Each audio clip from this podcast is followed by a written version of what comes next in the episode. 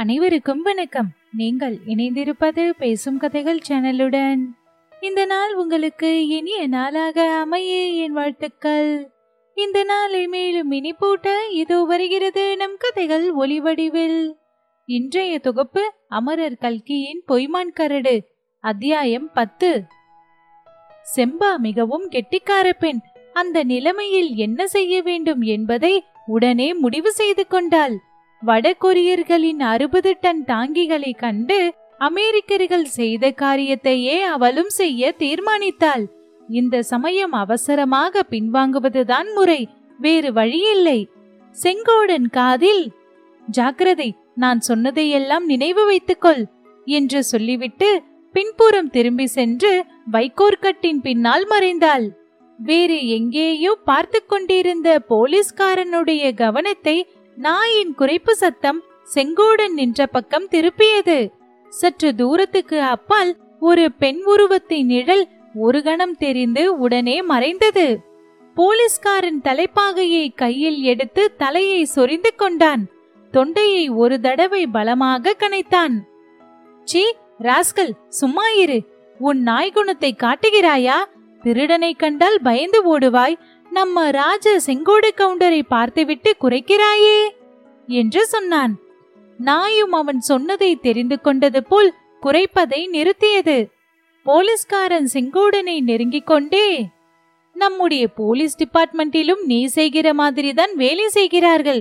உன்னை எஸ்பியாகவோ டிஎஸ்பியாகவோ போட வேண்டும் என்று முணுமுணுத்தான். தன்னுடைய சாமர்த்தியத்தை போலீஸ் இலாக்கா சரியாக தெரிந்து கொண்டு பயன்படுத்திக் கொள்ளவில்லை என்ற குறை அவனுடைய மனதில் நீண்ட காலமாக குடிக்கொண்டிருந்தது. செங்கோடன் தான் நின்ற இடத்திலேயே நின்று கொண்டிருந்தான். போலீஸ்காரன் அவன் அருகில் வந்ததும் யாரது? செங்கோட கவுண்டன் போல் இருக்கிறதே என்று சொன்னான். சில நாளாகவே செங்கோடனுக்கு பழைய சங்கோஜம் பயம் எல்லாம் நீங்கி புதிய தைரியம் பிறந்திருந்தது. உங்களை பார்த்தால் போலீஸ்காரர் போல் இருக்கிறதே என்றான் செங்கோடன். ஆடே அப்பா கெட்டிக்காரனாய் இருக்கிறாயே நான் போலீஸ்காரன் என்று எப்படி கண்டுபிடித்தாய்?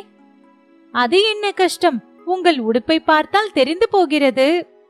உடுப்பை பார்த்து நம்பிவிடக் கூடாது அப்பனே இந்த காலத்தில் திருடன் கூட போலீஸ்காரன் உடுப்பை போட்டுக்கொண்டு வந்து விடுகிறான். திருடனா திருடன் இங்கு எதற்காக வருகிறான்? ஏதாவது அகப்பட்டதை சுருட்டிக்கொண்டு போகிறதற்குத்தான். இங்கே சுருட்டுவதற்கு ஒன்றுமில்லையே கிழிந்த கோரைப்பாய் ஒன்றுதான் இருக்கிறது. என்ன தம்பி இப்படி ஒரே புழுகாய் புழுகுகிறாய்? நீ நிறைய பணம் சேர்த்து எங்கேயோ புதைத்து வைத்திருக்கிறாய் என்று ஊரெல்லாம் சொல்லுகிறார்களே. செங்கோடன் திடுக்கிட்டு போனான். இதே மாதிரி வேறு யாரோ தன்னை கேட்டார்களே சமீபத்தில். யார் கேட்டார்கள்? அதற்கு தான் சொன்ன பதில் என்ன? இதை நினைத்து பார்த்து ஞாபகப்படுத்திக் கொள்ள முயன்றான். ஆனால் ஞாபகத்துக்கு வரவில்லை. என்ன கவுண்டரே ஏன் விழித்துக் கொண்டு நிற்கிறீர்?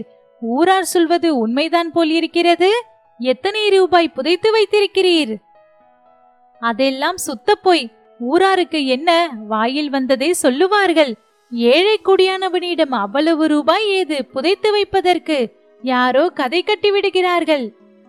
இப்படி செங்கோடன் சொல்லிக்கொண்டு இருக்கும்போதே அவனுடைய மனதிற்குள் இந்த போலீஸ்காரருடன் வந்திருக்கும் நாயைப் போல் ஒரு நல்ல சாதி நாய் வளர்க்க வேண்டும் என்ற எண்ணம் உதயமாயிற்று. அது கிடக்கட்டும் தம்பி ஊரார் என்ன சொன்னால் எனக்கு என்ன? அப்படியே உன்னிடம் நிறைய பணம் இருந்தால் எனக்கு ஒரு தம்படி கொடுக்க போகிறாயா? என்றான் போலீஸ்காரன். அப்படி சொல்லாதீங்க ஐயா. என்னிடம் பணம் இருந்தால் ஒரு தம்படி என்ன? இரண்டு தம்படி கூட கொடுப்பேன். கையில் இல்லாத தோஷம்தான். கையிலே இல்லை பூமியிலே இருக்கிறது. அப்படித்தானே? இது என்னடா வம்பு? நான் பணம் புதைத்து வைக்கவில்லை என்று சத்தியம் செய்தால் கூட நம்ப மாட்டீங்க போலிருக்கே. அதை சொல்லவில்லை அப்பா. நீ பயிர் செய்கிறாயே.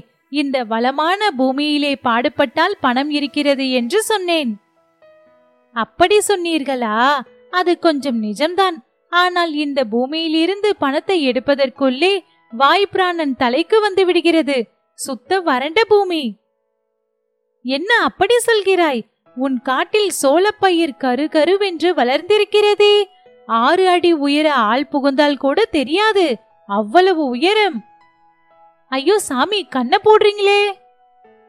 கண்ணை போடவில்லை. ஆனால் இந்த மூக்கை ஊரிலேயே வைத்துவிட்டு வந்திருக்க வேணும் வெங்காய குழம்பின் வாசனை ஜம் என்று வருகிறது. என்று சொல்லிவிட்டு போலீஸ்காரன் இரண்டு மூன்று தடவை பலமாக மூச்சை இழுத்து வாசனை பிடித்தான்.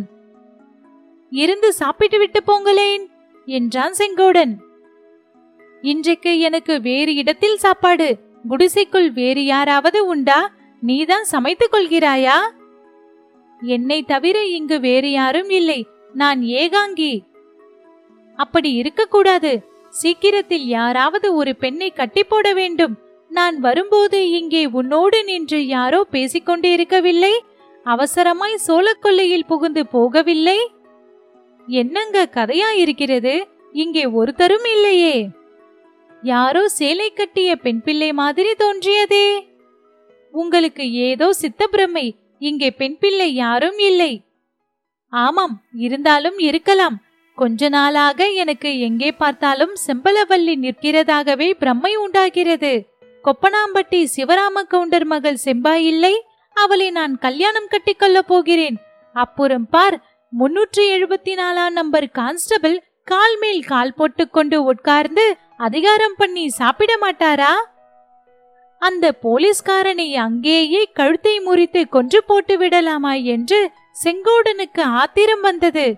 செம்பாவின் மனசை அவன் நன்றாய் அறிந்து கொண்டிருந்தபடியால் பொறுமையை கடைபிடித்தான். அதெல்லாம் இருக்கட்டும் போலீஸ் ஐயா எதற்காக இவ்வளவு தூரம் மெனக்கெட்டு இங்கே வந்தீங்க? அதை சொல்லுங்க என்று கேட்டான். அடடா மறந்தே போய்விட்டேனே. உன்னோடு பேசுகிற சுவாரஸ்யத்திலே வந்த காரியம் மறந்துவிட்டது. என்று சொல்லிவிட்டு சட்டை பையில் இருந்து எடுத்த தபாலை கொடுத்தான் போலீஸ்காரன். இது ஏது தபால்? எனக்கு யார் தபால் போட்டு இருப்பார்கள்? அதிசயமாய் இருக்கிறதே என்றான் செங்கோடன். கூடார சினிமாவிலே உன் கன்னத்தில் அறைந்தாலே ஒரு பெண் பிள்ளை குமாரி பங்கஜா. அவள் கொடுத்தாள் சாலையில் பொய்மான் கரடு சமீபமாய் நின்றாள் நான் கொப்பனாம்பட்டி போகிறேன் என்றேன். இதை ராஜ செங்கோட கவுண்டரிடம் கொடுத்துவிட்டு போங்கள் என்றாள். பாவம் ஒரு பெண் பிள்ளை கெஞ்சி கேட்டுக்கொள்ளும் போது மாட்டேன் என்று எப்படி சொல்கிறது?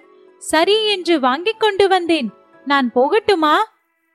கொஞ்சம் இருங்க இந்த கடுதாசியை வாசித்து காட்டிவிட்டு போங்க. என்ன தம்பி உனக்கு படிக்க தெரியாதா? தெரியாமல் என்ன? மூன்றாம் வகுப்பு வரை படித்திருக்கிறேன். அச்சு எழுத்து படிக்க தெரியும். கூட்டு எழுத்தாயிருந்தால் படிக்கிறது சிரமம். ஒருவேளை அந்த அம்மா இங்கிலீஷிலே எழுதியிருந்தாலும் எழுதியிருப்பாங்க. எனக்கு இங்கிலீஷ் தெரியாது.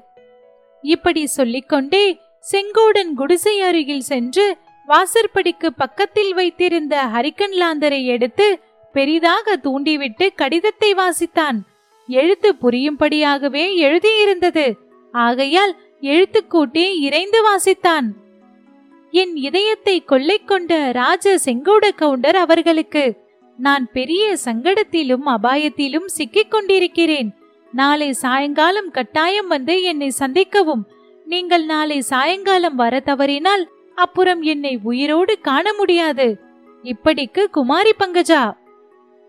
இதை படித்தபோது செங்கோடனுக்கு வியர்த்து விறுவிறுத்தது.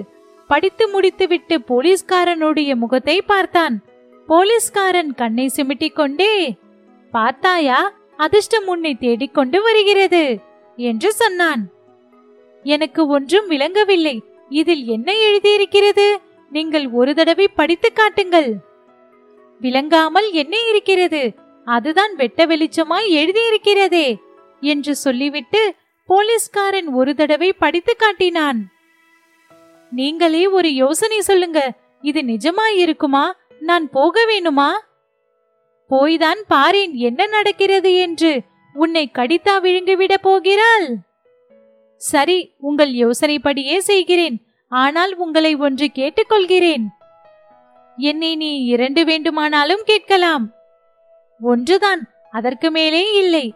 ராத்திரி கொப்பனாம்பட்டி கவுண்டர் வீட்டில் சாப்பிட போறீங்க அல்லவா?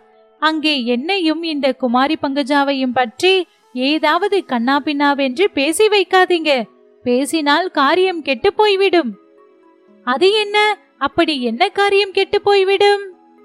உங்களிடம் சொல்லுகிறதற்கு என்ன? அந்த வீட்டுப் பெண் செம்பாவை நான் தான் கல்யாணம் செய்து கொள்ளப் போகிறேன். என்ன? என்ன? ஒரே போடாய் போடுகிறாயே? நான் போட்டாலே ஒரே போடாய் தான் போடுகிறது.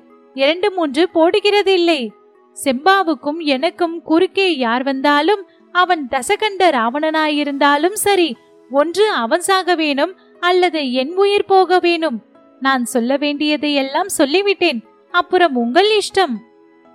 என் இஷ்டமும் இல்லை உன் இஷ்டமும் இல்லை. அந்த பெண் இஷ்டப்பட்டு யாரை? அதை பற்றி சந்தேகம் வேண்டாம். செம்பாவுக்கு என்னை கட்டிக்கொள்ளத்தான் இஷ்டம். நீங்களே கேட்டுக்கொள்ளலாம். கவுண்டரே இதை முன்னமே சொல்லி தொலைகிறது தானே? சொல்லியிருந்தால் நான் அந்த பெண் பேச்சையே எடுத்திருக்க மாட்டேனே. சிம்பாவின் தகப்பனார் சொன்னார் மகளுக்கு இந்த வருஷம் அவசியம் கல்யாணம் செய்துவிட வேண்டும் என்று. உனக்கு அவளை கட்டிக்கொள்ள இஷ்டமில்லை என்றும் தெரிவித்தார். நீயே கல்யாணம் செய்து கொள்கிறதாயிருந்தால் பழம் நழுவி பாலில் விழுந்தது போல் ஆயிற்று. இன்றைக்கு ராத்திரியே பெரிய கவுண்டரிடம் சொல்லிவிடுகிறேன். போலீஸ்கார ஐயா நீங்கள் ஒன்றும் சொல்லாமல் சும்மா இருந்தால் அதுவே பெரிய உபகாரமாய் இருக்கும். நாளை காலையில் நானே எல்லாம் சொல்லிக் கொள்வேன் என்றான் செங்கோடன். போலீஸ்காரன் போன பிறகு குடிசைக்குள்ளே போய் லாந்தரை நன்றாய் தூண்டிவிட்டு சுற்றும் முற்றும் பார்த்தான். ஒரு அடுப்பில் குழம்பு கொதித்து அடங்கியிருந்தது. இன்னும் ஒரு அடுப்பில் பழைய சாம்பல் குவிந்திருந்தது. அந்த அடுப்பை உற்று பார்த்துவிட்டு எப்படிப்பட்ட சித்திரகுப்தனாய் இருந்தாலும் கண்டுபிடிக்க முடியாது. நாம் பயப்படுவது அனாவசியம் என்று தனக்குள்ளே சொல்லிக் கொண்டான். ராத்திரி பாயில் படுத்த பிறகு செங்கோடனுடைய மனதில் பலவிதமான எண்ணங்கள் அலைமோதி குமுறின. அவற்றின் மத்தியில் ஏதோ ஒரு முக்கியமான விஷயம் மறந்து போய்விட்டது. அதை எப்படியாவது ஞாபகப்படுத்திக் கொள்ள வேண்டும் என்று எண்ணி பெரும் பிரயத்தனம் செய்தான். எவ்வளவோ முயன்றும் அது ஞாபகத்துக்கு வராமலே தூங்கி போனான்.